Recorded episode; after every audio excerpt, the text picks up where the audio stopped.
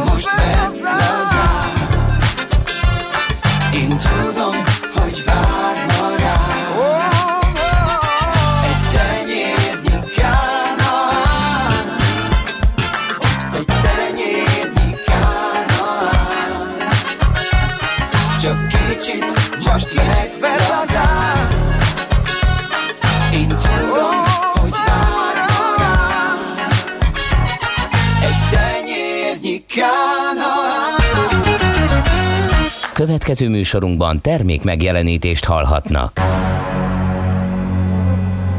A 90.9 Jazzy bemutatja Egy zűrös városban, ahol semmi sem biztos. Csak az adó? Mondom semmi. Ahol a kisbefektetőket senki sem védi meg a tőzsdei kilengésektől, és a sikátorokban leselkedik a kíméletlen hozamgyilkos. Csak négy férfi múlik a közbiztonsága. Hadnagy urak, merre vannak? A mindenre elszánt és korrumpálhatatlan alakulat vigyáz a rendre minden reggel. Hé, kik ezek az állati nyomozók? Négy férfi egyeset és egy nyalóka. Ács Gábor, Gede Balázs, Kántor Endre és Mihálovics András. Az íróasztal mögül pedig Profit kapitány diktálja a tempót. Humor, emberi sorsok, közönséges bűnözők és pénz, pénz, pénz. Egy különleges ügyosztály. A Gazdasági Muppet Show minden hétköznap reggel a 90.9 Jazzin. De is figyelj, ne csak a bárányok hallgassanak. De miért? Ha nincs pénzed azért, ha megvan, akkor pedig azért. Millás reggeli. Szólunk és védünk. Jó reggelt kívánunk, ez tehát a Millás reggeli 6 óra 31 perckor köszöntünk minden kedves hallgatót, egészen pontosan ez a mi, ez eh, Mihálovics András. A mi másik fele, tehát 50%-a pedig Ács Gábor. Jó reggelt kívánok én is. Nagyon hiányoztatok, tegnap is találkoztunk, de különösen hiányoztatok, a hét utolsó napja van, úgyhogy ez meg különös örömmel tölt el. Ráadásul olyan jót álmodtam, hogy hű. Na, és a közepén ébresztett az óra, vagy hogy? Teljesen. Nagyon rosszul ébredtem ma egyébként. El kell, hogy meséld. Jó kis álom volt. Nagyon. Na, ki vele? Indiánosat. Gyerekeknek meséltem indián kalandjaimról, képzeld el.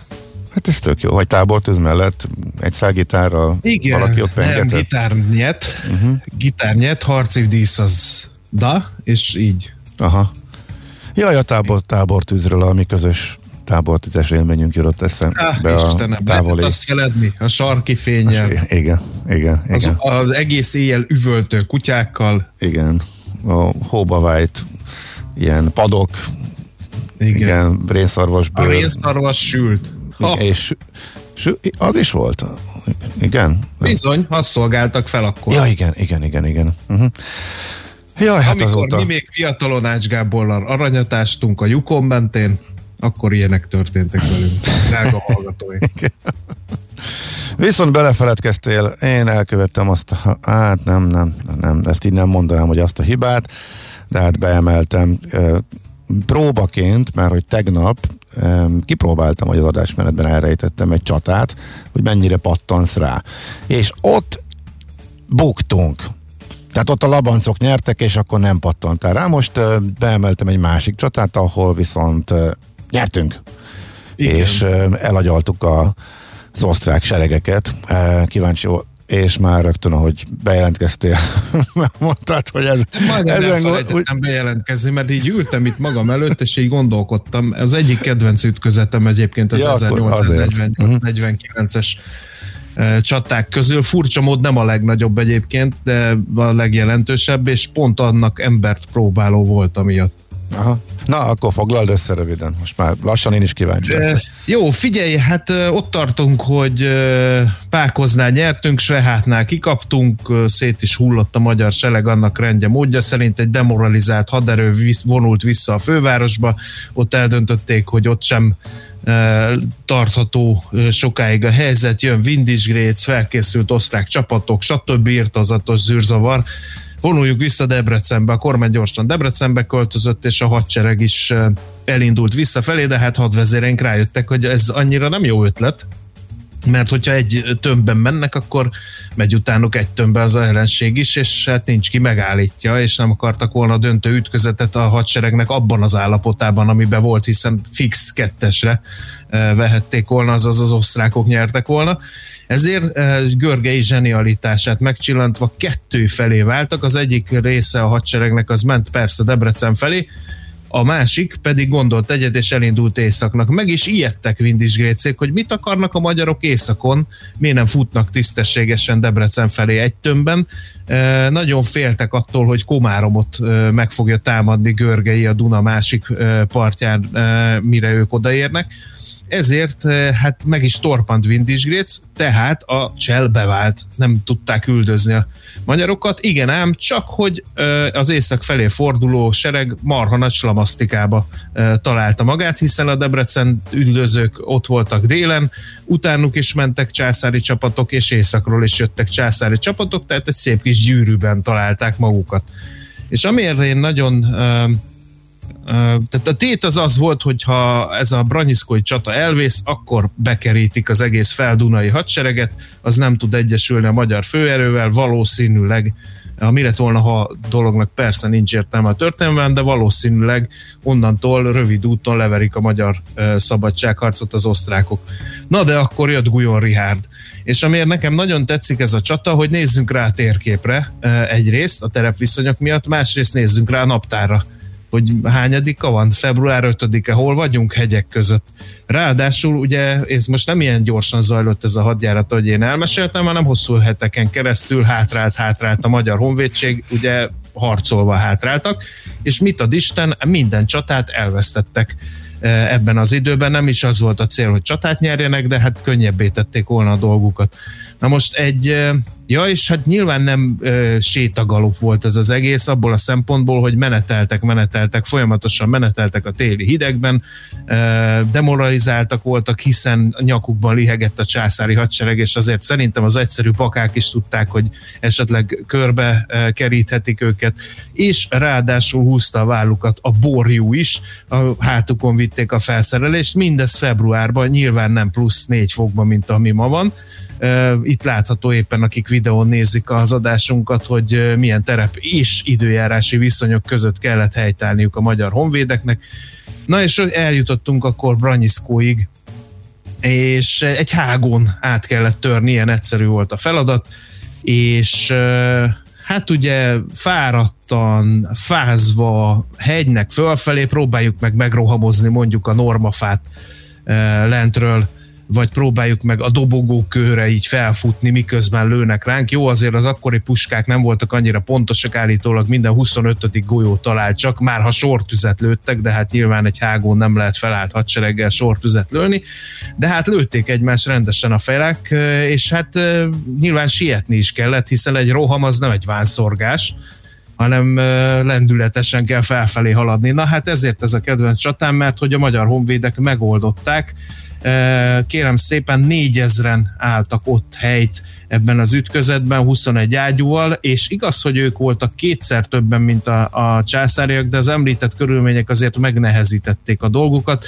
és Guyon Richard is megnehezítette a dolgukat, mert még el sem dördült az első puskalövés, Guyon Richard már megírta győzelmi jelentését, majd felkötötte kardját, azt mondta a csapatai előtt, hogy amit már én itt ebben a műsorban említettem, hogy forwards dupla lénunk, rükvárc, kartárcs. Tehát, hogyha előre mennek, akkor dupla zsoldot kapnak, a katonák, ha pedig visszavonulnak, akkor belétek lövetek, mondta e, ilyen magyar e, és német nyelvű keverék parancsában Guyon Richard.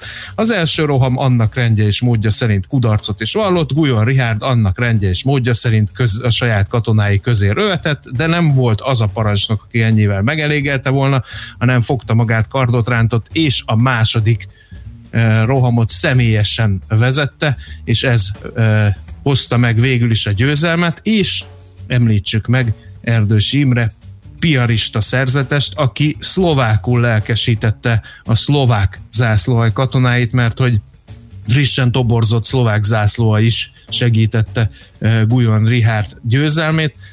No, hát így aztán áttörtünk a Branyiszkói hágon, szép történet még, hogy Görgei a Lőcsei honvédbálon volt, amikor kiderült, hogy Gujon Richard áttörte a Branyiszkói hágót, mentségére legyen mondva, hogy fogta magát, azonnal riadót rendelt, és elindult Eperjes irányába, tehát a feldunai hadsereg ezt a felvidéki hadjáratnak nevezett mozgást ezt elvesztette, a hadjáratot azonban lényegében megnyerte, mert hogy visszatartotta részet az üldözéstől és a frontális támadástól Debrecen és a Tisza vonala ellen, másrészt megúszta a teljes bekerítés, sőt volt esélyük egy császári hadtest bekerítésére, a Slik hadtest bekerítésére a magyaroknak, mert az meg annyira sietett szegény, hogy elkapja Guyon Rihárdékat, hogy túl merész volt, de Dembinski Henrik, aki később majd a tavaszi hadjárat egyik ütközetében esetében szintén ilyen bénan viselkedik, végül nem sikerült Slick hadtestet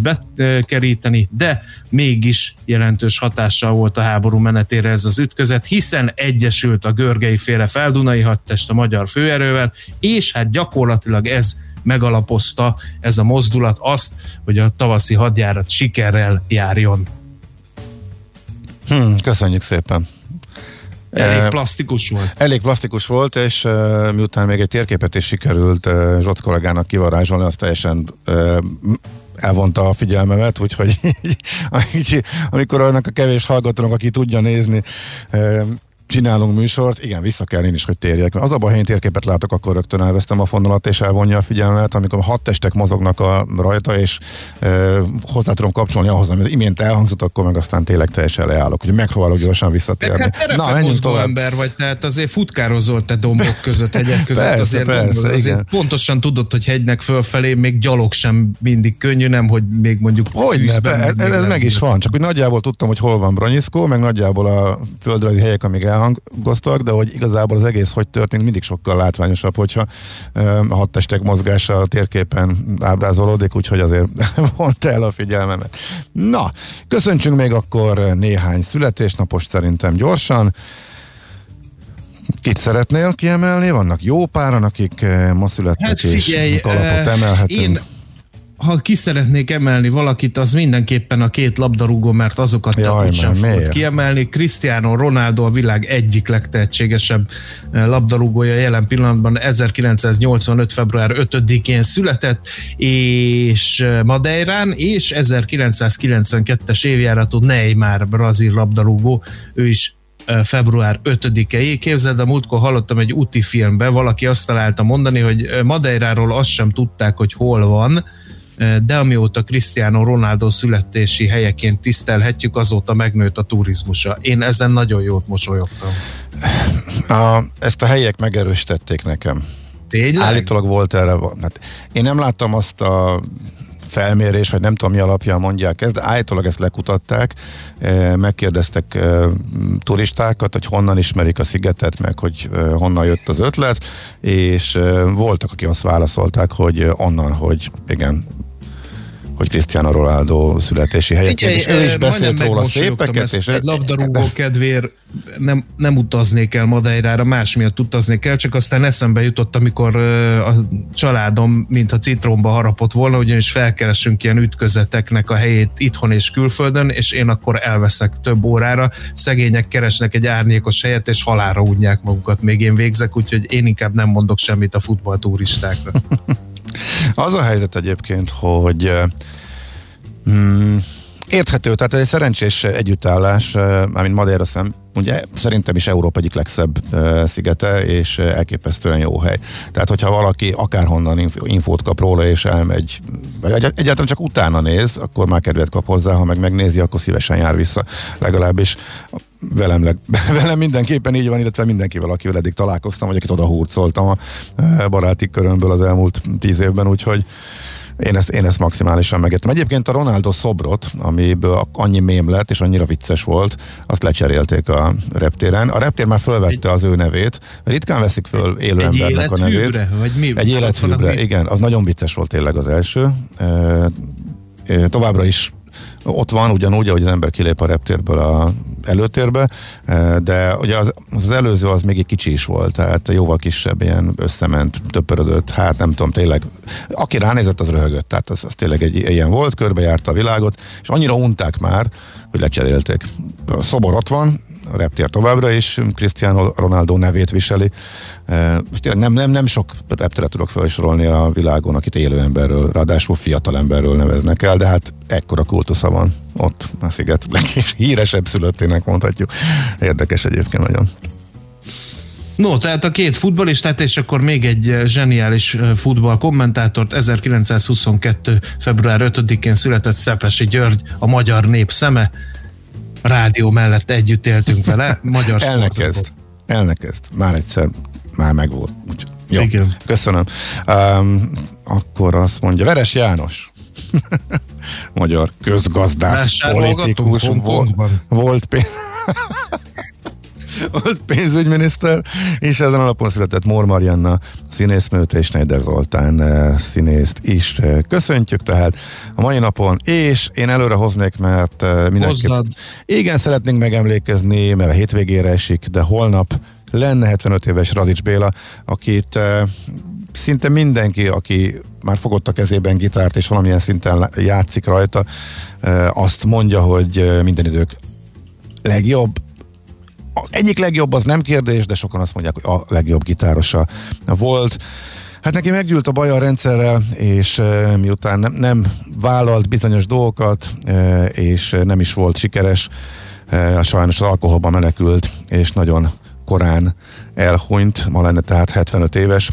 Érdekes dolgok derültek egyébként ki, volt egy kisebb műbalhé a kollégák részéről, amikor ügynökiratokból kiderült, ez például tavaly nyáron, hogy azt mondta, hogy én nem nyalok, mint az illés, meg az omega.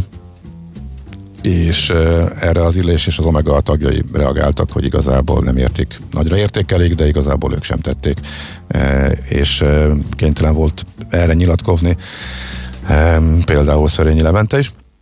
Na minden esetre a lényeg az, hogy Radics Béla Radics Bélának azt hiszem, hogy egyetlen egy kislemeze mm, jelenhetett meg, és illetve az összes zenekara közül egyetlen egynek egyetlen egy kislemeze jelenhetett meg csak hivatalosan, tehát végig a hát ha nem is a tiltott kategóriában, a tűrt, tűrtben volt, de lemezhez nem jutottak. Lett volna lehetőség egyébként tovább lépni, de ez egyetlen Taurus kislemez volt, ahogy emlékszem az egyik, az, a, az egy, tehát ez volt az egyetlen, ami tényleg megjelent, és se a tűzkerékkel, se a e, sakmattal, illetve még több zenekarban is játszott, e, nem jutott e, ilyenhez. És e, azért, mert e, Deák Bill Gyula az, aki a legtöbbet játszik az ő életművéből a saját koncertjein a mai napig, és szembe jött ez a dal, ami egy nagyon érdekes együttműködés volt, és most megjelent lemezen, és már jóval évekkel ezelőtt elkezdte játszani például a a kerekesben, de csinált egy, eh, csinált egy feldolgozás lemezt, ahol megkeresték az eredeti előadókat is, és így vették föl stúdió körülmények között a dalokat, úgyhogy a legismertebb eh, dalát Radics Bélának akkor az ő előadásukban hallgassuk most meg. Van egyébként szobra is Radics Bélának. Igen, és utcát is már neveztek el Igen. róla, ugye Angyalföldön, ugye, a, a pont, Igen, ahol lakott. igen, úgy Úgyhogy tudom. Ez mondjuk tök jó. Na,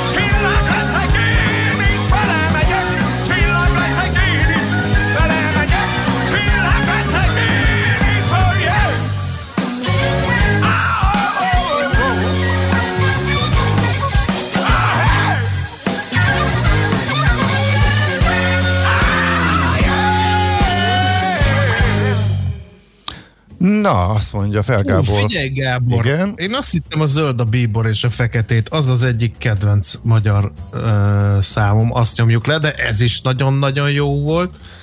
Illetve hát a bélázás, mint olyan, az meg volt? Én nem voltam ugyan tanulja, de mesélték ezt. Mármint, hogy Az a Radics Béla a koncerteken rendre azt mondták, hogy azt skandálták, hogy Bélát a pártba, Bélát a kormányba.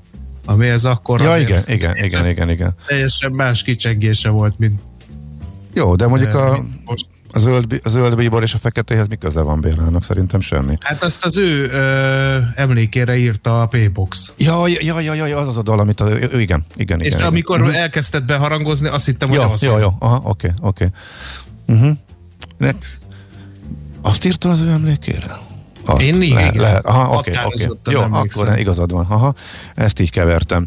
Azt mondja, hogy hol vannak a boldog idők, írja Fergábor, mikor az első hírekig ekésztétek egymást. Hát, azért meg... Sok minden megvan, Más, megöreg. Á, megöregettünk, hát meg más, van, akinek az annyira nem jött be, úgyhogy elszívtuk a békepipát, és ez most már nem így működik, az a nagy helyzet. Azt mondja, hogy optimista jó reggelt kartársak a tegnapiakhoz hasonlóan ideális forgalmi viszonyok között lehet közlekedni Gödről Pestre minden szakaszon. Alig 24 perces a menetidő, Zugló Hermina mezőre jelenleg eh, D-kartárs, úgyhogy eh, ezt is. Köszönjük szépen a közlekedés információt. Én egy eh, krimiben olvastam egy Dán szigetről, Bornholm, ami nagyon tetszik, és szeretnék eljutni, hogy akkor én most krimi turista vagyok. Ezek szerint Vannak igen, ilyenek van ilyen. igen. De egyébként Brüsszben is kimutatták, hogy az Imbrüs című filmnek De, volt de hatása. mondok más, amikor ugye megjelent a, mi az a bestseller, az, amiben nyomoznak a Krisztus leszármazottai után?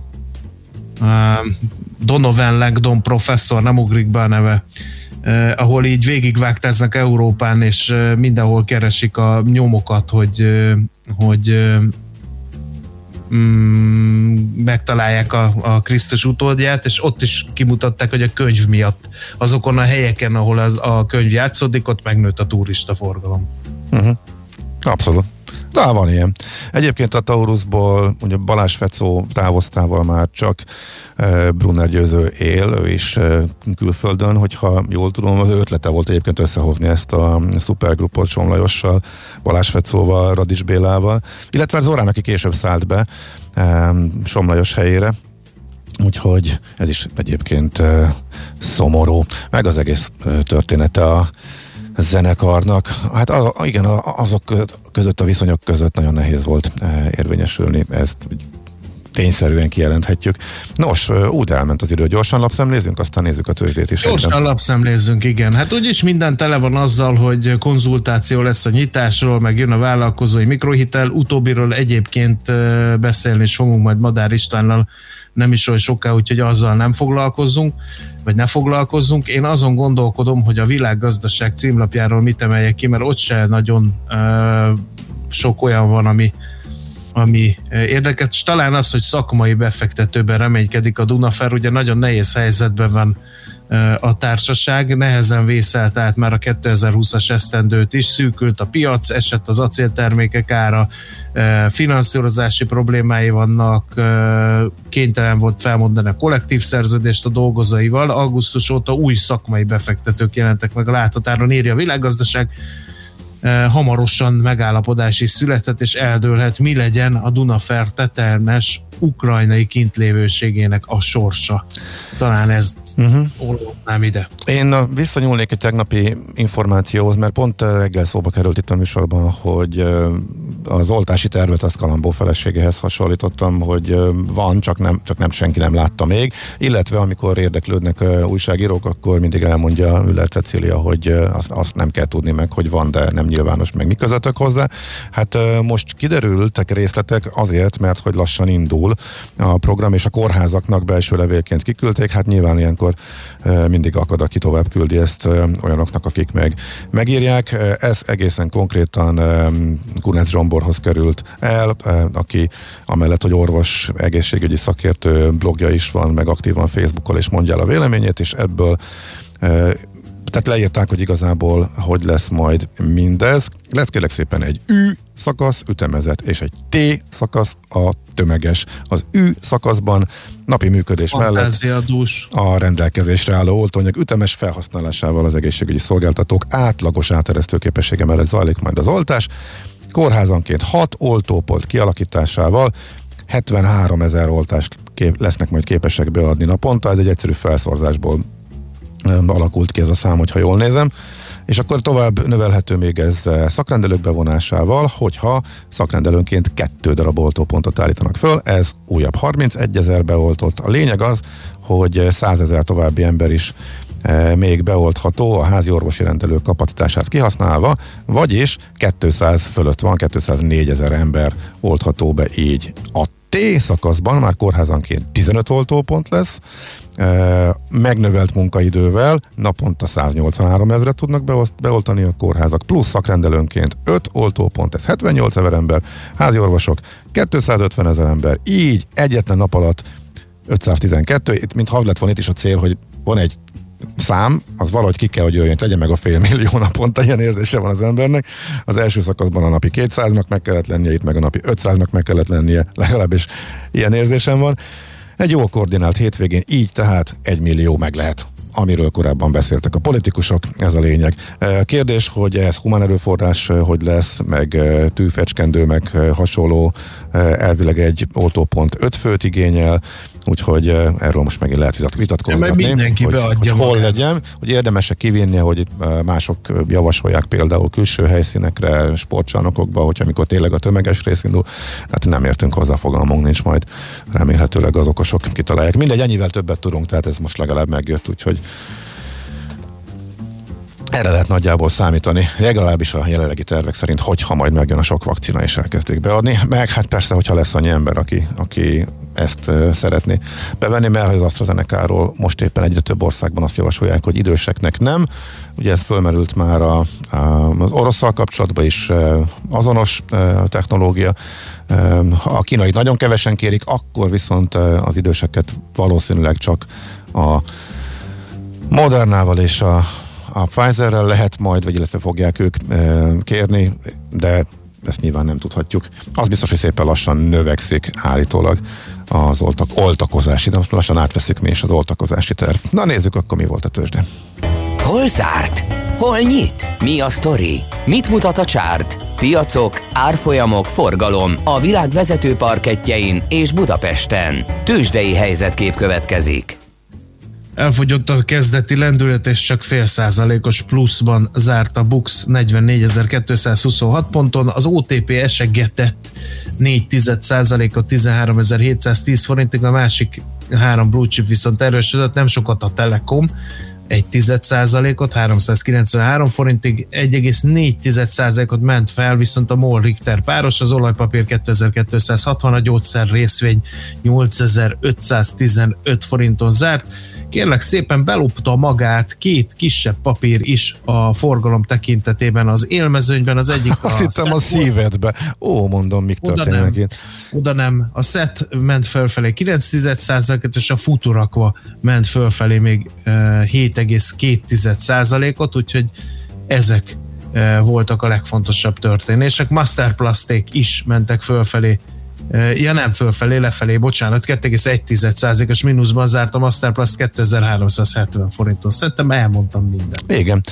Amerikában csak egy átlagos nap volt, szóval történelmi csúcs, minden fölment, igazából semmi hírre, újabb csúcs, ömlik a pénz a tőzsdére, mindenki vásárol, minden nagyon szép és jó.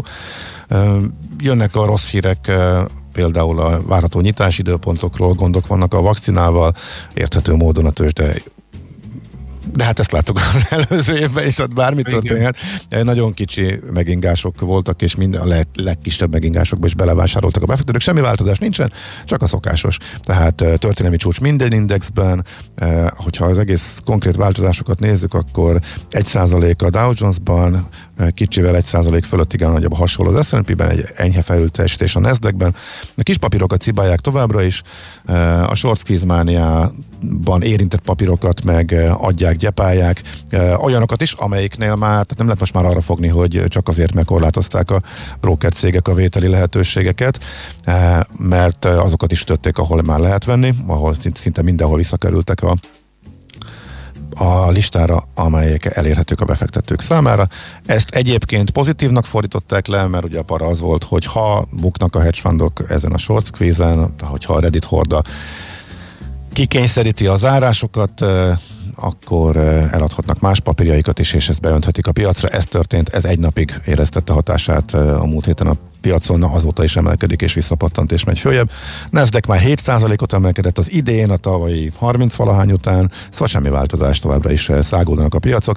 Megerőlegezik azt, hogy minden nagyon szép és minden nagyon jó lesz. Ennyire szép és jó nem tud lenni, már uh, semmiféle legoptimistább várakozások szerint is, úgyhogy valami átárazódás is van, vagy pedig lufi fújás, de ez majd utólag fog kiderülni természetesen, amikor két év múlva látjuk, hogy hova fut ki ez a történet. Úgyhogy nagyjából ennyi a tőzsde. Persze gyors jelentések voltak, és voltak nagyobb emelkedések emiatt, például a PayPal, e-mail, e-mail, eBay természetesen, de lényegében minden szektor szépen fölfelé tartott. Tőzsdei helyzetkép hangzott el a Millás reggeliben. Azt El ne felejtsük hogy... meggratulálni a névnaposokat, mert róluk egy kuma szót nem ejtettünk, Ó, Isten éltesse az ágotákat és az ingrideket, most pedig valószínűleg László B. Kati híreit fogjuk hallhatni, de még a lányok egyike sem jelentkezett, úgyhogy ez puszta kitaláció lehet, de majd meglátjuk. A Da Vinci Code című filmre gondolta? Azaz. Ja, oké, én Azaz. meg teljesen másra. Akkor világos, jó, írják a hallgatók. Akkor ezt is megfejtették. A napi uh, csatára nem írt senki semmit. Mert szerintem, ja de, de hogy nem, figyelj, Macé Kasztrói magasságokba emelkedett 10 perc egy levegővel. Így van. Ez, én, figyelj, amikor hasonlót kaptam egyik fapadostán, ezt dicséretnek vettem. Én hogy, is annak mert, veszem. Úgyhogy szerintem te is veheted annak. Na, hallgassuk a híreket. Műsorunkban termék megjelenítést hallhattak. Reklám. Apa, mit csinálsz? Nézegetem a jeges legjobb új autóajánlatokat a Duna Autónál. Muti, szerintem ez a jeges legjobb. De hisz itt mindegyik az. Válasszon ön is új autót jeges legjobb téli akciós készletünkből a dunaauto.hu-n, akár több milliós kedvezménnyel. Foglalja le online, kényelmesen otthonából, vagy vigye haza azonnal készletről. Duna Auto, az autóváros. Közel 400 új autókészleten. 19 márkán kínálatával várjuk Óbudán, az Aj utca 24-ben, vagy a dunaauto.hu-n. Mert nekünk az autó bizalmi kérdés. Átlagos reggel volt, amikor bekopogott kamarás Iván kezében a cicámmal, hogy belevett a bolonyaiába. Nem is tudtam, hogy ő a szomszédom. Úgyhogy kárpótlásról meghívtam ebédelni, és ha hazafelé nem hív be egy lottózóba, akkor én sem töltöm ki azt a nyerő lottószelvényt. Játsz ötös lottót, amelynek eheti várható főnyereménye 1 milliárd 335 millió forint. Ötös lottó, élj a lehetőséggel. Játsz lottózóban, interneten, SMS-ben vagy okos lottóval. A szerencsejátékban játékban csak 18 éven felüliek vehetnek részt. Reklámot hallottak. Hírek a 90.9 Jazzin. Több helyen is megdőlt a február 4-i meleg rekord. Nem volt gazdag karácsonyuk a boltosoknak, a webáruházak viszont szárnyaltak. Csapadékosabb idő lesz ma 10 fok körüli hőmérsékletekkel. Köszöntöm a hallgatókat, következnek a részletek. Több helyen is megdőlt a február 4-i meleg rekord, számolt be a Facebookon az Országos Meteorológiai Szolgálat. Az eddigi rekordot Szent Gotthard tartotta 17,6 fokkal, csütörtökön azonban letegyén 18,1 fokot mértek. Országos átlagban 14 fok körül alakultak a csúcsértékek, bár a viharos szél ronthatta a hőérzetet. Londont másolná Budapest tavaly ősszel elindult a kerékpározás éve ebben az időszakban rengeteg kerékpáros infrastruktúra fejlesztés zajlik Magyarországon, valamint elindult a kerékpáros munkába járás támogató program is. A kormány 4 milliárd forintot biztosított közel 1400 km kerékpárút megtervezésére, hogy a következő uniós ciklusban gyorsabban épülhessenek a bicikliutak. Akár 2023-ig is elhúzódhat az m 0 autóút Hárosi Duna hídjának javítása, mondta az RTL által megkérdezett szakértő. A hídon csúcsidőben most is gyakran van dugó, mert a tavaly befejezett felújítás után jelentkező műszaki hibák miatt még mindig nem nyitották meg teljes szélességében. Az Innovációs és Technológiai Minisztérium novemberben azt közölte, hogy a híd kialakításánál a beépített saruk alulméretezés miatt folyamatosan tönkre mennek, emiatt kellett már többször is leállítani a forgalmat rajta. Nem volt gazdag karácsonyuk a boltosoknak, visszaütött a webáruházak novemberi Black Friday-es akció dömpingje, a hagyományos boltokban pedig még az elemzői várakozásoknál is erőteljesebben fogták vissza költéseiket a vásárlók a karácsonyi időszakban, derül ki a KSH adataiból. Ez szerint decemberben nem csak az egy évvel korábbihoz képest esett vissza 4%-kal a kiskereskedelmi üzletek forgalma, de még novemberhez képest is mérséklődött 0,2%-kal. Továbbra is csak élelmiszerből vásároltunk többet, a benzinkutakon viszont majdnem 12, a nem élelmiszereket árusító üzletekben pedig több mint 9%-os visszaesést mértek. A ruházati cikkeket árusító üzletek forgalma harmadával zuhant. Bútorból és műszaki cikkekből ötödével kevesebb fogyott, a könyv, számítástechnika és egyéb iparcikkek eladása 13%-kal csökkent, a webáruházak forgalma eközben 24%-kal bővült. Nagy-Britanniában már a felnőtt lakosság 20%-át beoltották. A legfrissebb adatok alapján megközelítette a 10,5 milliót a koronavírus ellen beadott oltások első dózisainak nagy száma az országban. Az újonnan kiszűrt fertőzések és a kórházi kezelésre szorulók, valamint a halálozások száma mindeközben továbbra is jelentős ütemben csökken. A kormány kérése után elérhetetlenné vált Myanmarban a Facebook, valamint a cég különböző szolgáltatásai, miután a katonai pucs hatására a felhasználók az ellenállási jelképét kezdték el terjeszteni a közösségi oldalon. A kormány ezután tiltatta le a hozzáférést, hogy nemrég pucsot hajtott végre az ország hadserege, a felhasználók pedig a többi között a Facebookon emeltek szót ez ellen. A tiltás tényét a cég is megerősítette, de arra kérték a hatóságot, engedélyezzék a szolgáltatások elérését annak érdekében, hogy a miamari emberek kommunikálhassanak a családtagjaikkal, barátaikkal, és hozzáférjenek az életük szempontjából fontos információkhoz. Az időjárásról a helyenként párás ködös reggel után északon északkeleten lesz hűvösebb, borongósabb az idő, itt 5-9 fok közötti hőmérsékletre számíthatunk, elszórtan eső, zápor is várható, nyugaton és délen azért a nap is előbújhat, 10-16 fok is lehet. Köszönöm a figyelmet, a hírszerkesztőt László B. Katalint hallották. Budapest legfrissebb közlekedési hírei a 90.9 Jazzin a City Taxi Dispécsejétől. Jó reggelt kívánok a kedves hallgatóknak, jelentős torlódás még nincs a városban, de egyre többen indulnak el autóval. A bevezető utakon még jó tempóban lehet közlekedni, csak az M3-ason befelé sűrűsödik a forgalom, ahogy ebben az időszakban már megszoktuk. A 9. kerületben a Ferde utcában nem lehet a határútra kikanyarodni gázvezetékjavítás miatt. Köszönöm szépen a figyelmüket, további jó utat kívánok! A hírek után már is folytatódik a millás reggeli, itt a 90.9 jazz Következő műsorunkban termék megjelenítést hallhatnak.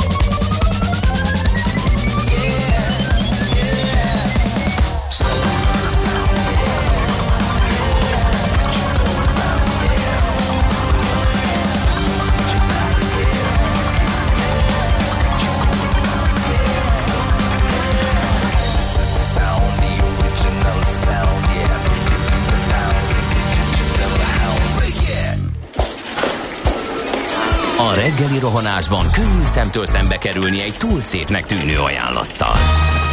Az eredmény krétával körberajzolt tetemes összeg. A tethelyen a gazdasági helyszínelők, a ravasz, az agy és két füles csésze és fejvállalakzat.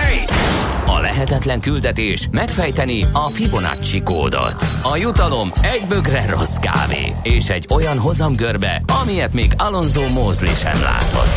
Millás reggeli, a 90.9 Jazzy Rádió gazdasági mapetsója. Vigyázat!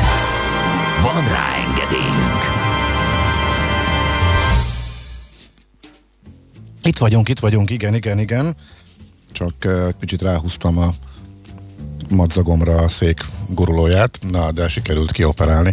El nem bírom képzelni, hogy tud alá kerülni, ha kivenni meg nem lehet. Tehát néha ilyen fizikai képtelenségnek tűnik, hogy mikre nem képes egy füles madzag, de sikerült megoldani a problémát. Jó reggelt kívánunk, ez a lényeg. Nem, ez nem a villanyszerelők reggeli műsora, hanem a Millás reggeli, itt a 90.9 Jazzy Rádion, Ács Gáborral. És Mihálovics Andrással, és persze a hallgatókkal, akik írnak nekünk, köszönjük a hozzászólásokat. A legfontosabb, hogy szegény Agatákat köszöntötte egy hallgató rögtön, és pont őket kifelejtettük a névnaposok közül, úgyhogy megírta nekünk, hogy szegény Agatáknak csak ez az egy névnapjuk van egész évben, és lehagytátok. Nem baj, az, ágoták, az ágotának is örülnek, sokan papírból olvasva nevüket is leágotázzák őket. Na, akkor ezt most tisztába tettük, úgyhogy az agatáknak külön gratulálunk a mai napon. Azt mondja, hogy közlekedés az fontos, de azt külön veszem. Hát, jaj, kiprovokálod a hallgatókból napi csata gratulációkat. Nem, naponta nem lesz napi csata, de Nem, nem, meg, meg nem az akarom, csak hogy ez most egy ilyen, úgy éreztem, hogy egy különösen Persze, jól sikerült persze. darabja Mhm. volt a sorozatnak, és se kép, se hang. Na, emek is önfényezés után, akkor a közlekedési hírekre fordulunk rá. Budapest legfrissebb közlekedési hírei, itt a 90.9 Jazzin. Ez Hú. szerencsére baleset az nincsen. De van, van, bocsánat, mindenek Van? előtt. Sőt, ez most esett be is a legfrissebb és fontos, uh, írják többen is. M7-es pályazár Balaton felé érnél leterelés. Azt mondja, beállt az M7-es kifelé, uh, érd magasságában. Igen, és akkor utána jött az, hogy, uh, hogy pályazár van. Tehát akkor ez a legfontosabb. Tehát a kifelé haladók készüljenek arra, hogy akkor elég komoly baleset lehetett, hogyha leterelik a forgalmat az M7-esről érnél. Tehát ez a legfontosabb. Igen, városban mit láttál? Hát figyelj, a városban van egy sávlezárásunk a 9. kerületben, a Ferde utcában, ott nem lehet a határútra kanyarodni, mert gázvezetéket javítanak. Aztán mi van még itt, ami érdekes lehet? Talán az, hogy hogy forgalomkorlátozás a 14. kerületben a Róna utcában és a Fogarasi úton, a Róna utcában a Fogaras és a Bolgárkertész utca között, a Fogarasi úton pedig a Benzinkút és a Róna utca között, ott vízvezetéket építenek, és van egy útszűkületünk a 9. kerületben, uh-huh. a Únyai utcában, eh, ott csatornát javítanak, és hát más ilyen nagyon friss okay. és érdekes, nem nagyon van. Budapest, Budapest, te csodás! Hírek, információk, érdekességek, események Budapestről és környékéről. Hát az igazi breaking, az szerintem Hát én ki is tettem a Facebookra, tegnap annyira megható volt. a TikTok csatorna. Simán. A BKK bejelentette, hogy elindította a TikTok csatornáját. Em, Lemeosztad? Kielemezted? Nem, mert nekem nincs hozzáférésem az applikációhoz, de hétvégén a gyermekeimet meg fogom kérni, hogy ússzunk rá a BKK TikTok csatornájára. Hát közölnek egy linket, amin meg lehet nézni bárkinek, tehát nem is kell, hogy regisztrált legyél, vagy letölts, vagy bármi. Abból nekem nem derül ki, hát ilyen tényleg ilyen gyerekes, jópofa, marhulás képek, rövid videók vannak én, rajta. Én félve kérdezem, ahogy az Instagram őrületet nem értettem, a Facebookot azt ugye igen de az Instagram őrületet nem, és nagyon sokszor beszéltünk róla, hogy ott mi van, ami a Facebookon nincs, miért van az, és a Facebook miért nincs bizonyos korosztályokban. Na most elérkeztünk ahhoz a ponthoz, hogy annyira öregek vagyunk, hogy a TikTokot azt meg a végképp nem értem. Tehát egy komoly cég, tegyük fel, hogy a BKK ilyen, a, mit, mit akarod kommunikálni? Tehát én nekem elmondom, hogy mi van meg a TikTokból, vonaglunk 10 másodperces videókra tátogva. Tehát, hogy itt most a kallerek fognak majd ilyen tilláromhajjegyeket, bérleteket, és közben nyomnak egy Justin Timberlake-et? Figyelj, ez, ez, vagy... ez benne van a közleményben, az, azt mondja, hogy a népszerű platformon szórakoztató videókra és több játékra számíthatnak az oldal követője. Egy játék az utolsó, ami van ez alapján, ami így a webben is követhető. Tehát, és meg... mit, mit kell játszani? Itt a bérlet, hol a bérlet? Nem, szerintem a, a maga a játék, amit a fölraktak, ez ilyen, ilyen kockás, já, nincs köze a, nagyon a közlekedéshez, amennyire én meg tudom ítélni, de hát tényleg nem értünk hozzá, úgyhogy a, minden esetre úgy gondolják a BKK-nál, hogy nyitniuk kell e, a legfiatalabbak közé, és amúgy is ilyen nagyon lazára kell venni a, a figurát.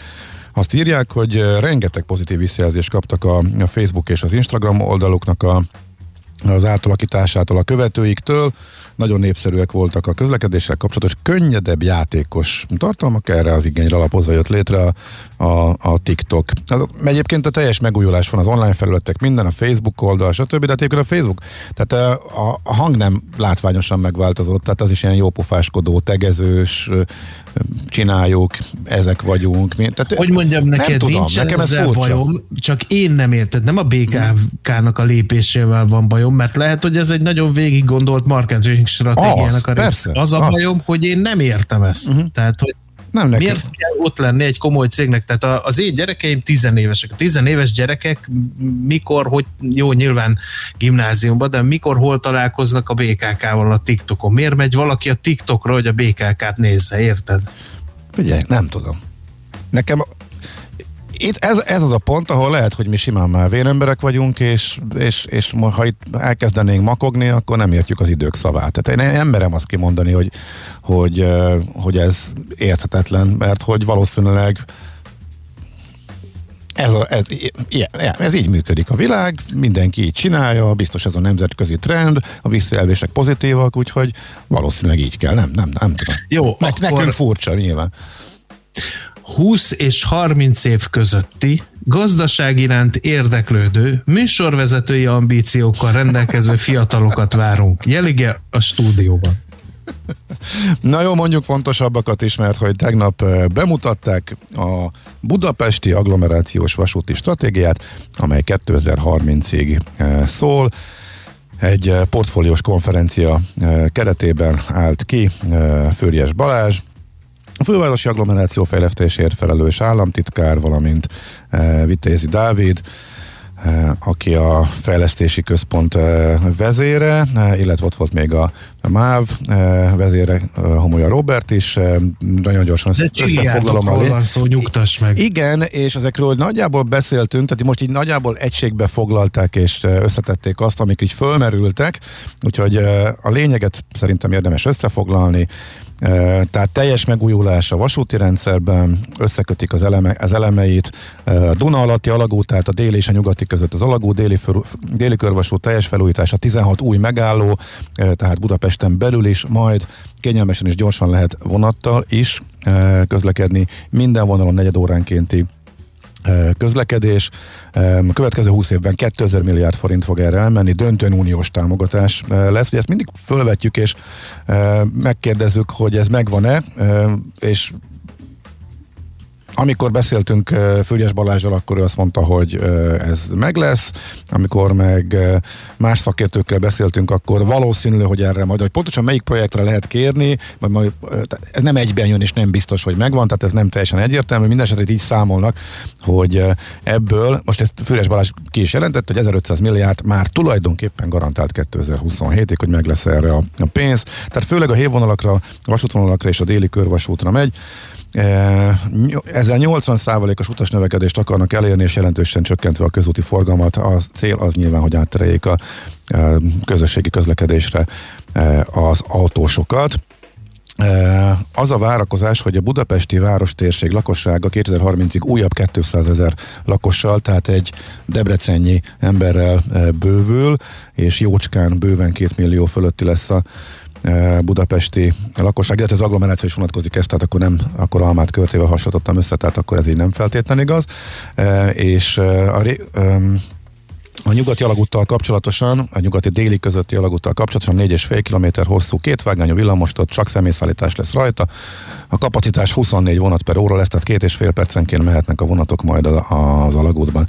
Ezek a legfontosabb elemek, és ugye a déli körvastat is megcsinálják, meg a rendes rákos palotai körvasutat is, akkor ezeknek az összekötésével tényleg rengeteg lehetőség lesz, de a legfontosabb az, hogy ez a fej, pályaudvar központúság az megszűnik, elavult, és minden, ami kijön az egyik oldalon, az vagy igen, bejön a városba az egyik oldalon, ki tud menni a másik oldalon, és ezért nagyon fontos, hogy a Dón alatt átmenjen, és akkor a déli pályaudvar megállóhely utána nyugati következhet akár, meg persze ki tudja, közben még lesz a másik és ezzel ki lehet váltani a fejpályadulakat, ami most egyébként a legfontosabb akadálya a bővítésnek, hogy egyszerűen nincs hely, ahol vonatok bemehetnek és megfordulhatnak, ezért nem lehet per pillanat bővíteni, erről már többször beszéltünk a műsorban. No, szóval nagyjából ezek a legfontosabb, amiket bejelentettek, illetve amiket összefoglaltak, és azt mondják, hogy a finanszírozás az megvan hozzá.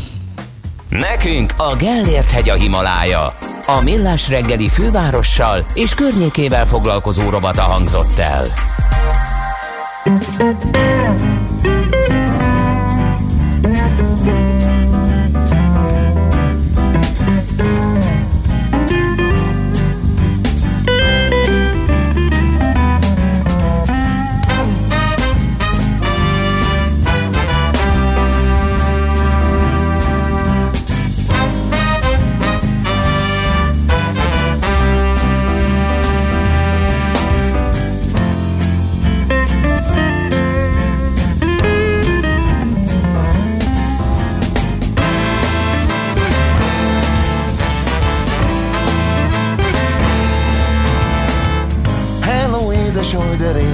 A krémes, s a kávé se jó.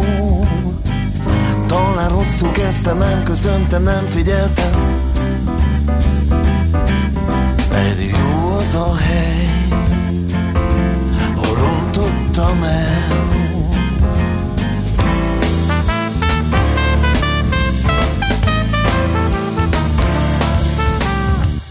Angélának hívták ott a neve kis táblán épp a melle alatt Kedves hangja van, és úgy mosolyog, mint a kíma Éppen szabad, egyre jobb ez a hely. De valamit, valamit mondani kell.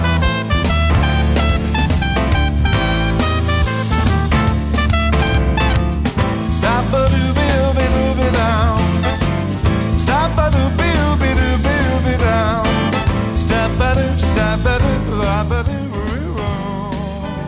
És a vonalban itt van velünk Madár István, a Portfolio.hu vezető elemzője. Jó reggel, szia! Jó reggel, sziasztok!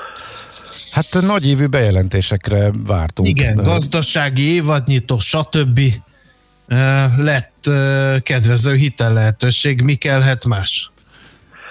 Hát biztos vannak, akik azt gondolják, hogy még más is jöhetett volna. Ugye azért eléggé föl voltak emelve a várakozások, hiszen egy hete Orbán Viktor még 6000 milliárd forintos csomagról beszélt, közben folyamatosan jöttek olyan jelzések, mondjuk például Parag László MKIK elnöktől, hogy hát tényleg kellene célzott támogatás még a, a válságban megfáradt szektoroknak, és ehhez képest ugye 6000 milliárdról nem volt szó, és újabb extra támogatásokról sem, tehát ilyen szempontból lehet, hogy vannak csalódásnak értékelte a, a tegnapi bejelentéseket, de azért azok, amik, amik mégis megszülettek, azok azért elég tanulságosak, és elég sok mindent elmondanak arról, hogy mire uh-huh. készül a kormány. Uh-huh. Ja. No, vegyük először Igen. ezt a hitel dolgot, mikrohitel jön, kedvező kamatozású, ez általában véve, ha nem pont ezt a konstrukciót nézzük, bajban lévő ágazatokat, én ezen filozofálok egy ideje, jó ötlet hitellel segíteni? Ez, ez egy jó mentő egy, egy ilyen vállalkozónak?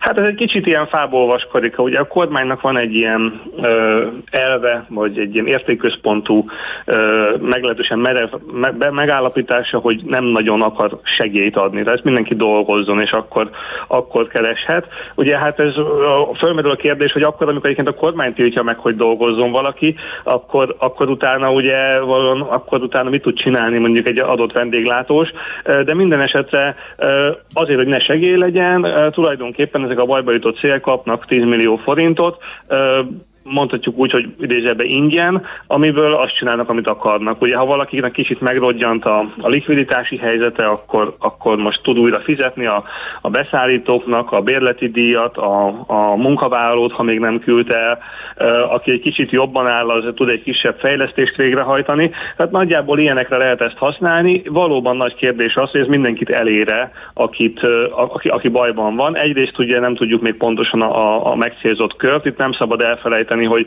nem csak a klasszikus vendéglátós szállodás ágazat az, amelyik bajban van, hanem ugye nagyon sok olyan kis, kisipari szolgáltató is van, aki, aki ugyan elvileg nincs bezárva, de gyakorlatilag a működésképtelenség határán van, hiszen a, a keresleti viszonyok, a lezárások azok olyan mértékben korlátozták a tevékenységét, hogy, hogy szinte, szinte nyugodtan mondhatjuk azt, hogy szintén a be, bezárás közeli állapotban van. Ugye majd biztos lesznek szép teáort, számok, teáort, kódok, amik alapján a, a vállalati tevékenység alapján belövik a kedvezményezetti kört, ezt egyelőre nem látjuk, talán még meg sem születtek ezek a, ezek a szabályozások, de minden esetre a, a másik kérdés pedig az ugye, hogy a lefedettségi kör mellett, hogy valóban is egyébként ezek a cégek tényleg hitelből uh, lehet nekik uh, valamit csinálni. Most ugye, ha valaki szokták mondani, hogy tök jó, mert 0%-os hitel, majd akkor beteszi valami megtakarítási formába és learbitrálja, hát azért az havonta néhány tízezer forintot jelent, abból azért valószínűleg valószínűleg semmelyik vállalat nem jön ki a gödörből, tehát ö, olyan, olyan nagyon nem lehet érezni azt, hogy ezek a cégek feltétlenül olyan nagyon jól jártak volna, és ugye elég egyenetlen az elosztás, most aki tud vagy akar hitelt fölvenni, az, az hozzáfér valami pénzhez, aki nem, az nem. Valószínűleg ilyen szempontból vannak jobb megoldások is, hogy hogyan jutassunk közvetlen forrásokat a, a cégekhez. Ugye egy dolog jó ebben, hogy nem terheli a költségvetést, hiszen ez uh-huh. egy hitel, és, és, és ezt a ugye 80%-os adósságráta és 6% feletti költségvetési hiány mellett, amivel nekifutunk az idei évnek, a, amellett láthatóan azért van erre törekvés. Na pont ezt akartam Akkor, kérdezni, hogy van-e valami racionális érv amellett, hogy szinte egyedüliként Európában semmiféle segítséget nem kapnak ezek a bajba jutott szektorok. Ezt az elmúlt hetekben ezen gondolkodtam, aztán ó, most már úgy tűnt, hogy mégis kapnak, és tegnap kiderült, hogy ha el előzetes elhintésekkel szemben e, lényegében semmi, mert azért ez, ez hogy fölvehetnek majd e, hitelt kedvezményesen akár 0%-kal a e, bezárt éttermek, akiknek még hónapokig, vagy akár hosszú hónapokig nem lesz semmiféle forgalmuk, ez, ez, ez rajtuk nem segít. Ez, ez simán ez költségvetési kérdés lenne, vagy, vagy mi szólna amellett, mert azért másik oldalról látjuk, hogy milyen elképesztő összegek mennek el válsághoz, semmi köze dolgokra, vagy van, e, van ebben valami racionalitás, azon kívül, hogy költségvetésre vigyáznak?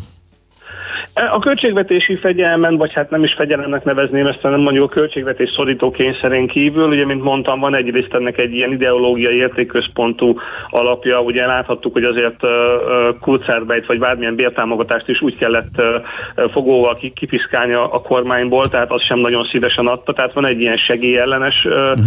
uh, fölfogása, és, és valószínűleg még az is hozzájárul ehhez, hogy azt gondolja a kormány, hogy egyébként ezek a szektorok uh, olyanok, hogy az elmúlt években nagyon nagy nyertesei voltak a, a, a gyors gazdasági növekedésnek, a gyors bérnövekedésnek, és hogy inkább bírjon ki ennyit a, ennyit a szektor, mint sem most elkezdjünk hozzájuk ingyen pénzeket dobálni.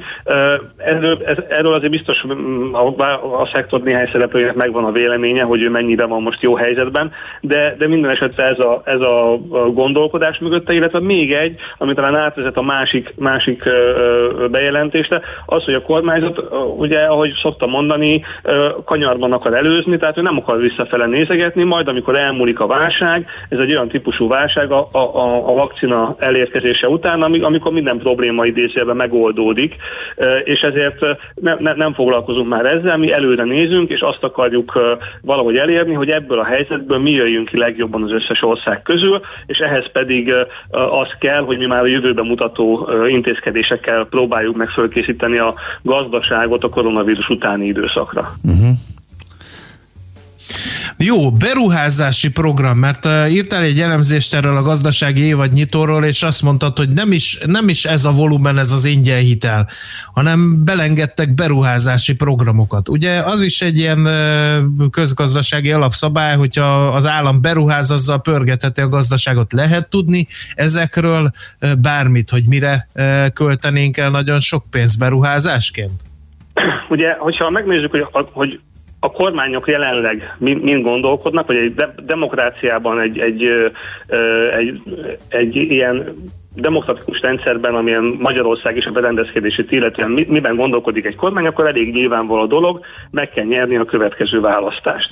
Ugye a következő választás az itt van a nyakunkon, egy év múlva a közvéleménykutatási adatok azok azért eléggé vegyesek, ebből következően lehet azt mondani, hogy nem lefutott a helyzet, ehhez képest a kormány be van ragadva egy, egy járványhelyzetbe, ehhez kötődően egy, egy, egy, egy elég vegyes gazdasági aktivitásba, tehát valamit kell csinálni. Ugye, mint mondtam, 80 százalékos az adósságállomány, nincsen költségvetési mozgástér, vagy nagyon kevés, de valahogy meg kell értetni az emberekkel, hogy, hogy azért a gazdaság jó, azért alapvetően ez egy sikeres, sikeres kormányzás. Ugye ehhez mit tud ilyenkor csinálni a kormány? Megnézi, hogy honnan tud mégis pénzt szerezni, és ez ugye az uniós forrás.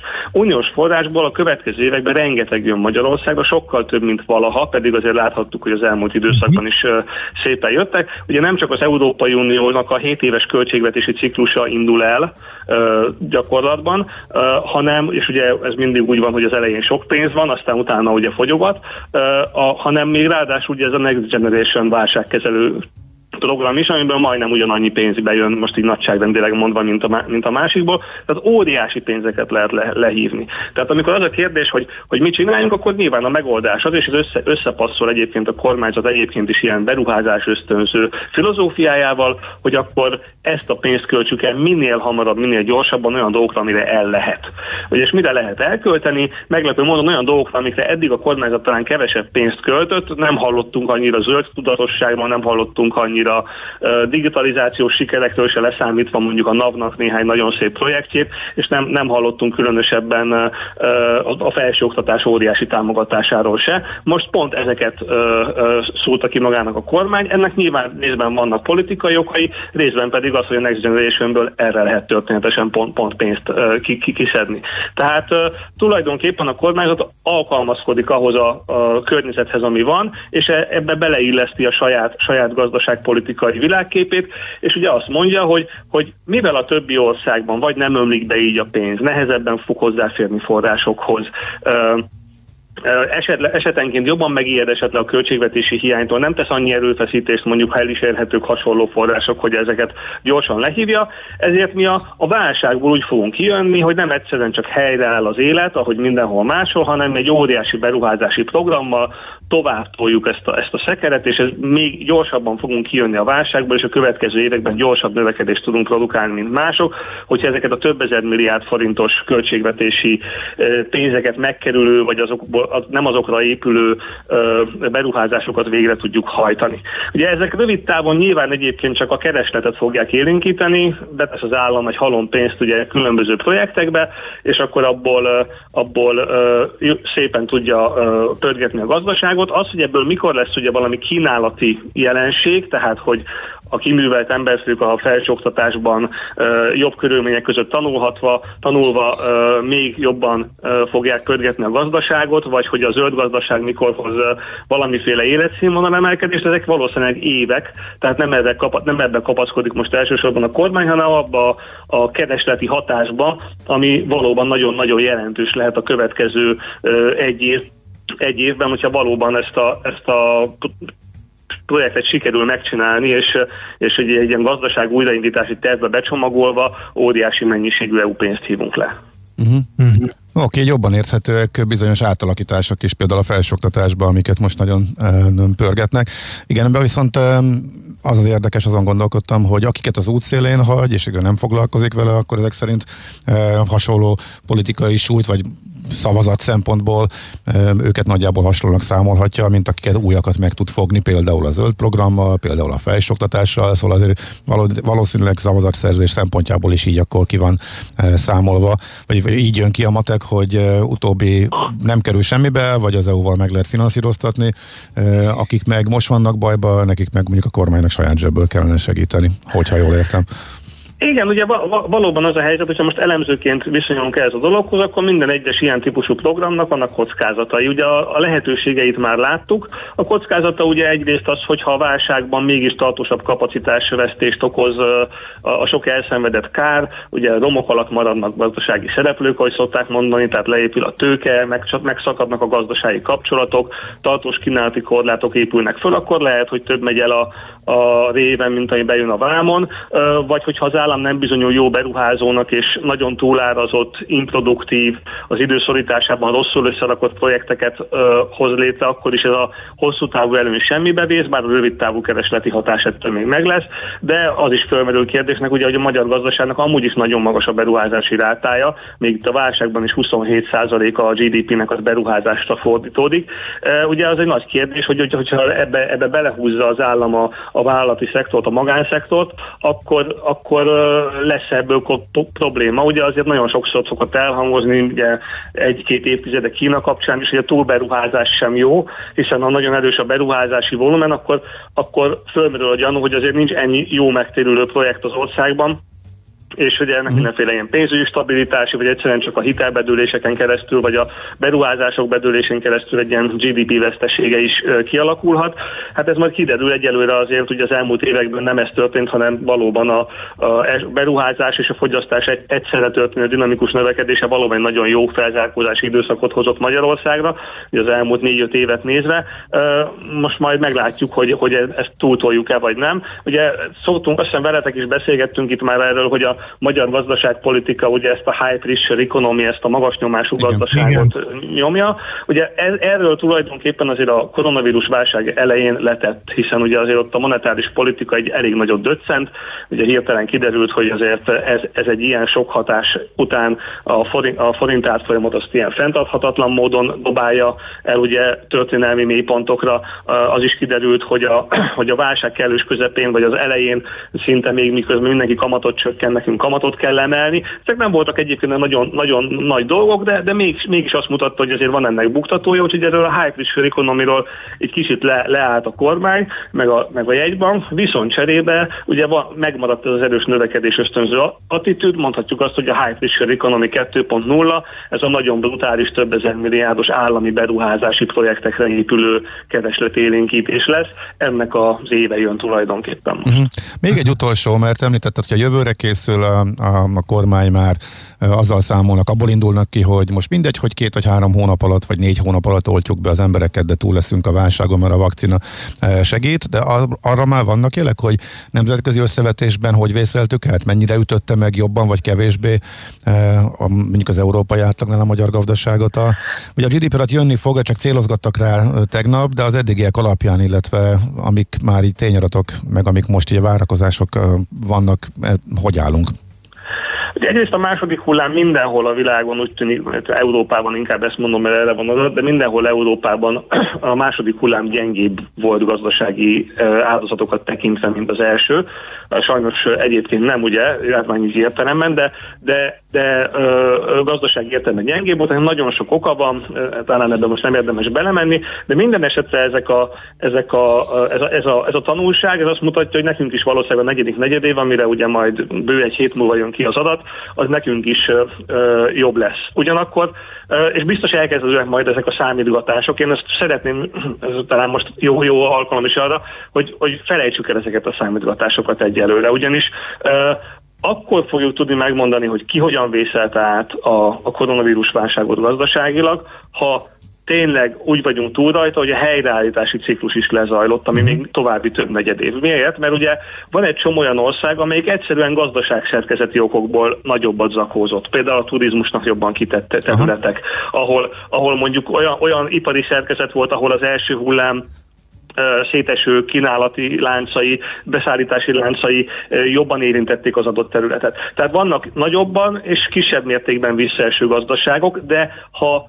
egyébként mindenki nagyjából ugyanúgy kezeli a válságot, akkor azt feltételezhetjük, hogy a nagyobbat eső, a gazdaság szerkezet miatt nagyobbat eső az jobban, gyorsabban fog visszajönni, hogy helyreáll a turizmus például a nagyobb turizmus részarányú gazdaságok azok gyorsabban tudnak növekedni, akik pedig, akiknek pedig kevesebb veszteségük volt, annak kevesebb dolog is van, ami helyreálljon, és ezért ők meg valószínűleg lassabban fognak visszajönni. És akkor ez innentől kezdve jön még csak az, hogy egyébként kikezelte jobban vagy rosszabbul az egészet. Tehát azért mondom, hogy, hogy amikor majd ezeket elkezdi mindenki számolgatni, akkor, és olvasgat ilyet az, a kedves hallgatók, akkor jusson eszébe az, hogy azért ezek még nagyon részeredmények.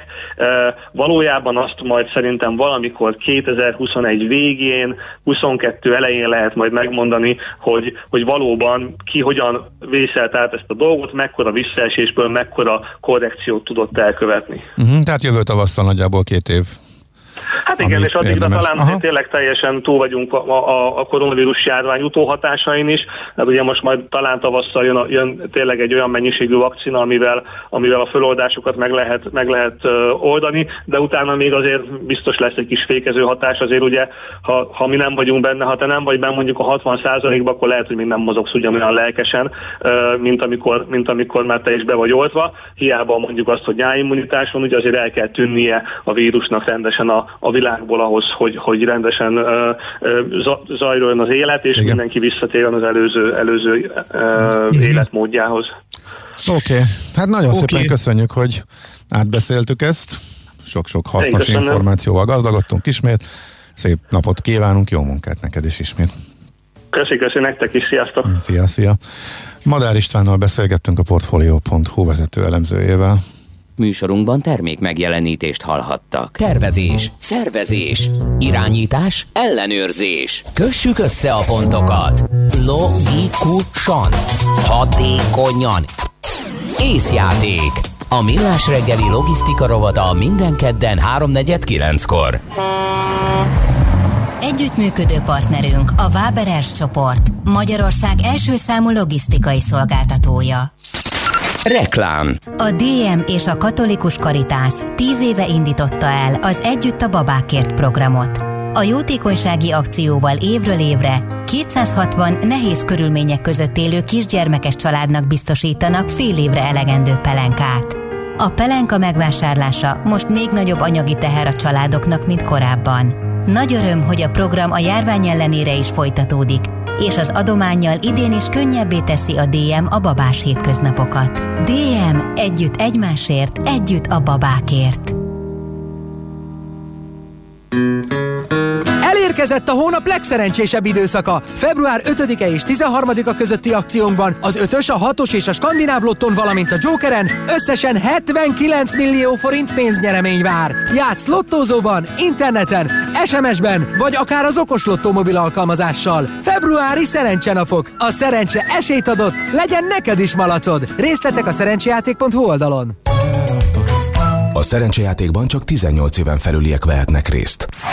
Reklámot hallottak. Rövid hírek a 90.9 Jazzin. Akár 2023-ig is elhúzódhat az m 0 autóút Hárosi Duna hídjának javítása, mondta az RTL által megkérdezett szakértő. A hídon csúcsidőben most is gyakran van dugó, mert a tavaly befejezett felújítás után jelentkező műszaki hibák miatt még mindig nem nyitották meg teljes szélességében. Az Innovációs és Technológiai Minisztérium novemberben azt közölte, hogy a híd kialakításánál a beépített saruk alulméretezés miatt folyamatosan tönkre mennek, emiatt kellett már többször is leállítani a forgalmat rajta.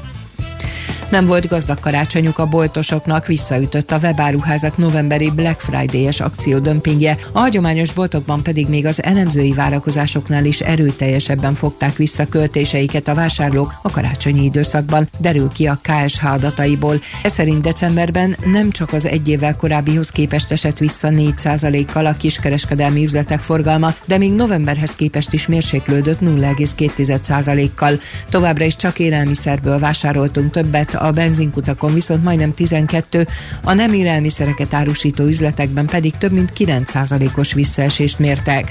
A ruházati cikkeket árusító üzletek forgalma harmadával zuhant. Bútorból és műszaki cikkekből ötödével kevesebb fogyott, a könyv, számítástechnika és egyéb iparcikkek eladása 13%-kal csökkent, a webáruházak forgalma eközben 24%-kal bővült. Nagy-Britanniában már a felnőtt lakosság 20%-át beoltották. A legfrissebb adatok alapján megközelítette a 10,5 milliót a koronavírus ellen beadott oltások első dózisainak nagy száma az országban. Az újonnan kiszűrt fertőzések és a kórházi kezelésre szorulók, valamint a halálozások száma mindeközben továbbra is jelentős ütemben csökken. A kormány kérése után elérhetetlenné vált Myanmarban a Facebook, valamint a cég különböző szolgáltatásai, miután a katonai pucs hatására a felhasználók az ellenállási elképét kezdték el terjeszteni a közösségi oldalon. A kormány ezután tiltatta le a hozzáférést, hogy nemrég pucsot hajtott végre az ország hadserege, a felhasználók pedig a többi között a Facebookon emeltek szót ez ellen. A tiltás tényét a cég is megerősítette, de arra kérték a hatóságot, engedélyezzék a szolgáltatások elérését annak érdekében, hogy a miamari emberek kommunikálhassanak a családtagjaikkal, barátaikkal, és hozzáférjenek az életük szempontjából fontos információkhoz. Az időjárásról a helyenként párás ködös reggel után északon északkeleten lesz hűvösebb, borongósabb az idő, itt 5-9 fok közötti hőmérsékletre számíthatunk, elszórtan eső, zápor is várható, nyugaton és délen azért a nap is előbújhat, 10-16 fok is lehet. Köszönöm a figyelmet, a hírszerkesztőt László B. Katalint hallották. Budapest legfrissebb közlekedési hírei, itt a 90.9 jazz a fővárosban baleset nehezíti a közlekedést a Dózsa-György úton a Verseny utcánál, illetve egy meghibásodott jármű vesztegel az ajtós időrelsorban befelé a Dózsa-György út előtt a külső sávban. Torlódik a kocsisor a Budaörsi úton befelé a Sasadi úttól, a Budai alsórakparton a Margit híd és a Petőfi híd közelében, a Pesti alsó rakparton a Lánchídhoz közeledve, a Múzeum körúton az Asztória felé és az Üllői úton befelé szakaszonként. Továbbá élénk a forgalom az M3-as bevezető szakaszán a Szerencs utcáig, a Pesti úton befelé a Keresztúri út közelében, a Hungária körúton a Tököli útnál, a Tízes főúton az Ürömi körforgalomnál, valamint a Hűvösvölgyi úton befelé. A 9. kerületben a Ferde utcából nem lehet a határútra kanyarodni gázvezetékjavítás miatt. A Margit körúton a Szélkálmán tér irányában, a Török utca után pedig sávlezárásra számítsanak, szintén gázvezetékjavítás miatt. A hétvégén az M3-as metró helyett a Lehel tér és Kőbánya Kispest között közlekedik a pótlóbusz a felújítás miatt. Nemes Szegi Dániel, BKK Info. A hírek után már is folytatódik a millás reggeli, itt a 90.9 jazz Következő műsorunkban termék megjelenítést hallhatnak. Reggel, csípa reggel, az a pajkos, friss levegővel, ébredező fák és borostyán indák borzolják föl. Szenderkő pöröm, csak egy-két nesz, a ganglomhán tesz-vesz, halkan morajlik a város, a kapun túl.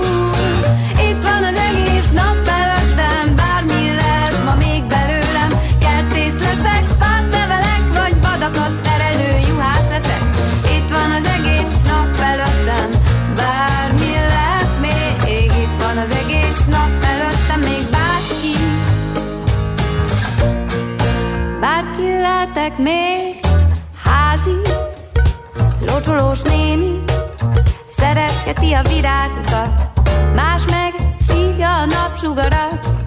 A kávé illata jött A műzlis tányér A kanállal ütközött Fordul az ár Piacra megy a fonott kosár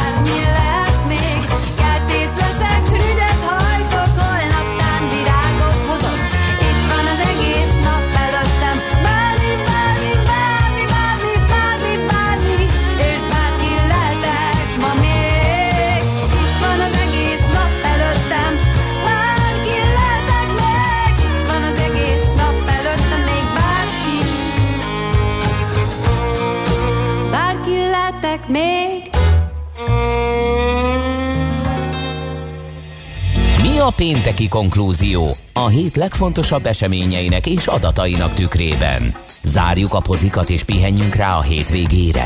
Milyen események hatnak a piacra a hétfői nyitásban? Devizák, részvények, tőke és árupiacok. Heti események és jövő heti felkészülés. Értékpercek. A millás reggeli treasury rovata következik. Sós Frigyes az OTP Global Markets üzletkötője a vonalban. Jó reggelt, szia! Jó reggelt, sziasztok! Hát sok érdekes esemény volt a héten. Menjünk először szerintem Angliába. A Bank of England eh, kamat döntő ülése, illetve azzal kapcsolatos várakozások is már szépen erősítették a fontot. Mi történt pontosan?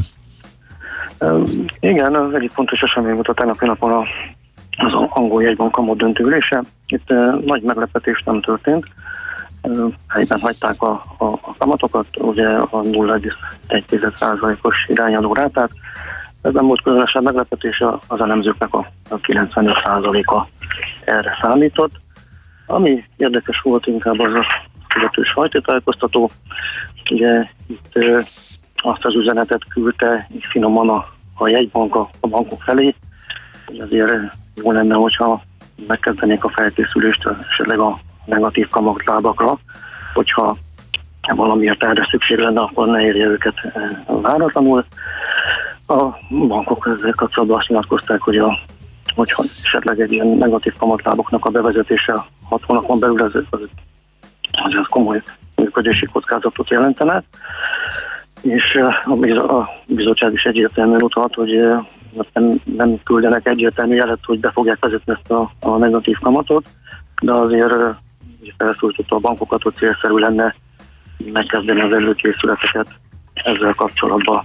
Uh-huh. Itt az angol jegybank több mint 300 éves történetében nem fordult még elő ilyen, hogy negatív kamatok lettek volna, és egyelőre rövid távon nem is tervezik ezt, azért nem állt felkészülni erre is, mert a, ugye az Egyesült Királyság gazdasági aktivitása az körülbelül olyan 60%-kal marad el a, a válság előtti ö, szintektől, de egy bank az viszonylag optimista a jövővel kapcsolatban.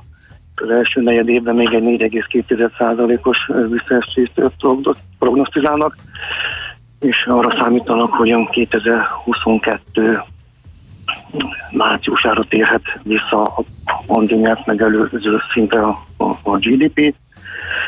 Ugye ezt, ez- ezt alátámasztja az is, hogy a, az, az oltás is elég jól halad. Az Egyesült Királyság ugye már legalább a lakosság 15%-a kapott legalább egy adagot, ugye szemben a németországi 2,4%-kal.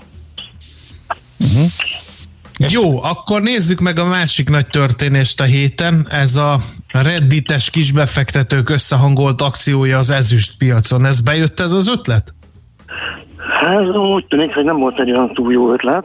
Ugye itt a reddites befektetők a, a GameStop és az AMC példáján felbátorodva úgy gondolták, hogy neki mennek egy még nagyobb piacnak, de ez egyelőre ez eh, elhalt ez a úgymond piac befolyásolási kísérlet. Eh, Hát ennek, ennek több oka is van. Ugye egyrészt a, a piac mérete, tehát ugye még egy eh, GameStop átlagos napi forgalom az kb. 50 millió dollár körül mozgott, és ott 100% fölött volt a sortállomány, azért itt az ezüst piaca, ez határidős piaca jóval nagyobb, ez több mint 10 milliárd forint, és 10 milliárd dollár, bocsánat, és akkor ugye itt a, a sortállomány az ezüst piacán, itt ugye ez nem feltétlenül jelent úgynevezett ilyen naked sortot, mert itt nagyon-nagyon sokan fedezeti pozícióként használják ugye a, az eladási pozíciókat, és ezért egy esetleges árfolyam emelkedés sem készteti őket pozíciózárásra. És a, harmadik ok, ami Mert hogy ők, nekik megvan például Hát, akár... Gyakorlatilag megvan fizikailag esetleg Így az van. ezüst, és ők ugye lefedezik a pozíciót, és legfeljebb csak buslakodnak, szomorkodnak, hogy magasabban is el tudták volna adni, de ez ugye nem... Tehát ők nem buknak, és nincsenek kényszerhelyzetben, nem kell likvidálni. nem, nem kell, nem Igen. kell likvidálni a pozíciókat, nem leszállítják a, a korábban megkötött árfolyamon a, a portékájukat, aztán emiatt sem alakult ki egy olyan masszív, ugye, vételi hullám, és ugye itt a reddites felhasználók is eléggé megosztottak voltak ebbe a, az ezüsteleni támadás kapcsán, tehát itt nem volt azért... Igen. Tehát zavarokat okoztak, mert azért több cég Igen. kiírta, hogy a, a, azért csúszások lehetnek a teljesítéseiben, de nagy összeomlást és nagy változást a piacon nem tudtak végrehajtani, akkor így lehet Igen. sommázni az akciójukat. Igen, igen, volt egy ilyen 3-4 dolláros mozgás benne is a hétfő és a, a, a keddi napon, de komolyabb zavarokat ez nem okozott a kereskedésben. Uh-huh. Jó, akkor még egy fontos dologról beszéljünk, mielőtt elköszönnék, ezek pedig az Európai Uniós inflációs adatok. Azok hogyan alakulnak, ez cseppet sem mindegy, hogy esetleg a nagy pénzöntéstől elszabadul-e az infláció, vagy esetleg ennek nyoma sincs. Hát igen, most az elemzők alacsonyabb értékeket vártak a- az eurozónás inflációnál. Ugye itt ö, 0,9%-a volt az infláció az eurozónában, előzetesen ilyen 0,5%-os értékekre számítottak a, az elemzők, ez ugye tavaly február óta a legmagasabb értéket jelenti, és a maginfláció is ö, ö, elég komolyan megugrott, a decemberi 0,2%-ról 1,4%-ra, itt a konszenzus 0,9% volt. En- Ennek ellenére az Európai Központi Banknál nem aggódnak. Ezt ilyen egyszerű kiugrásnak tartják, és tartják magukat ahhoz, hogy egészen 2023-ig az átlagos infláció az körülbelül ilyen 1,4% lesz. Ugye, ami még mindig azért biztos távolban van a, a 2%-os ö, ugye, középtávú céltól. Ezt egyelőre a, az Európai Központi Banknál nem, nem aggódnak itt a- az infláció elszabadulása miatt. Uh-huh. Piac sem? Jó, hát ha ők nem aggódnak, akkor mi se. Piac sem aggódik? Elfogadja ezt nagyjából? Hát nem, nagy, nagyjából igen, uh-huh. nem, nem nagyon látunk Oké. nagy, rea- nagy reakciókat erre a- az ad- adatra. Oké. Ja, a, a GDP adat az meg viszont pár százalékkal jobb lett, hát az valamennyire ellensúlyozza ezt. Világos. Oké. Okay. Nagyon szépen köszönjük. Jó munkát, szép napot kívánunk. Köszönöm. Szervusztok. Szervusz. Sors Frigyessel az OTP Global Markets üzletkötőjével beszélgettünk a az angol jegybank eh, kamatdöntőülésétől elkezd, illetve a várható negatív kamatoktól az ezüst Reddit hordák általi rövid életű föl, fölpumpálásán és visszaesésén át az EU-s infláció, illetve, inflációs, illetve növekedési adatokig. A hét legfontosabb eseményei és jövő heti felkészülés, értékpercek, a millás reggeli treasury robata hangzott el.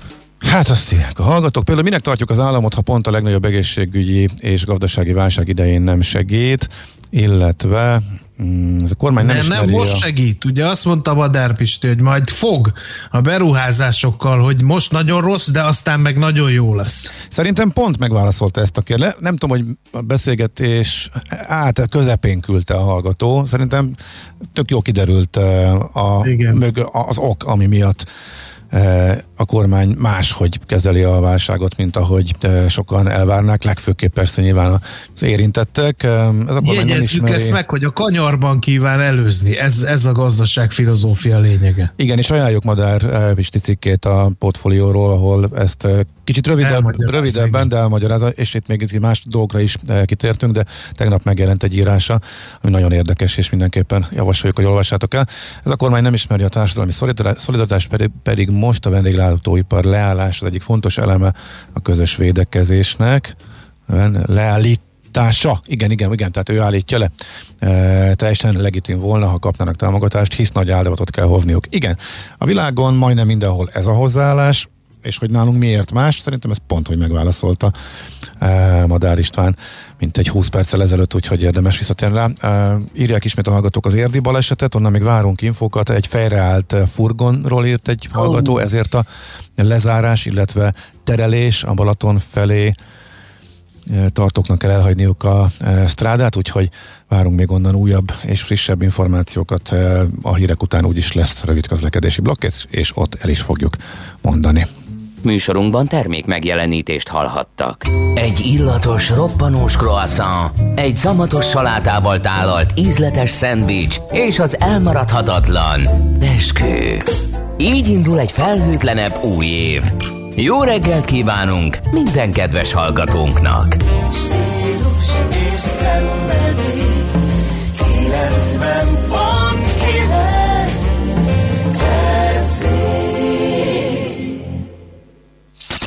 Reklám Idén Valentin napon ajándékoz Pandora ékszert. Használd ki ajánlatunkat február 14-ig, melyben három ékszer vásárlása esetén a legalacsonyabb árut ajándékba adjuk. További információért látogass el a pandora.net oldalra. Pandora, ami rólad szól. Átlagos reggel volt, amikor bekopogott kamarás Iván kezében a cicámmal, hogy belevett a bolonyaiába. Nem is tudtam, hogy ő a szomszédom.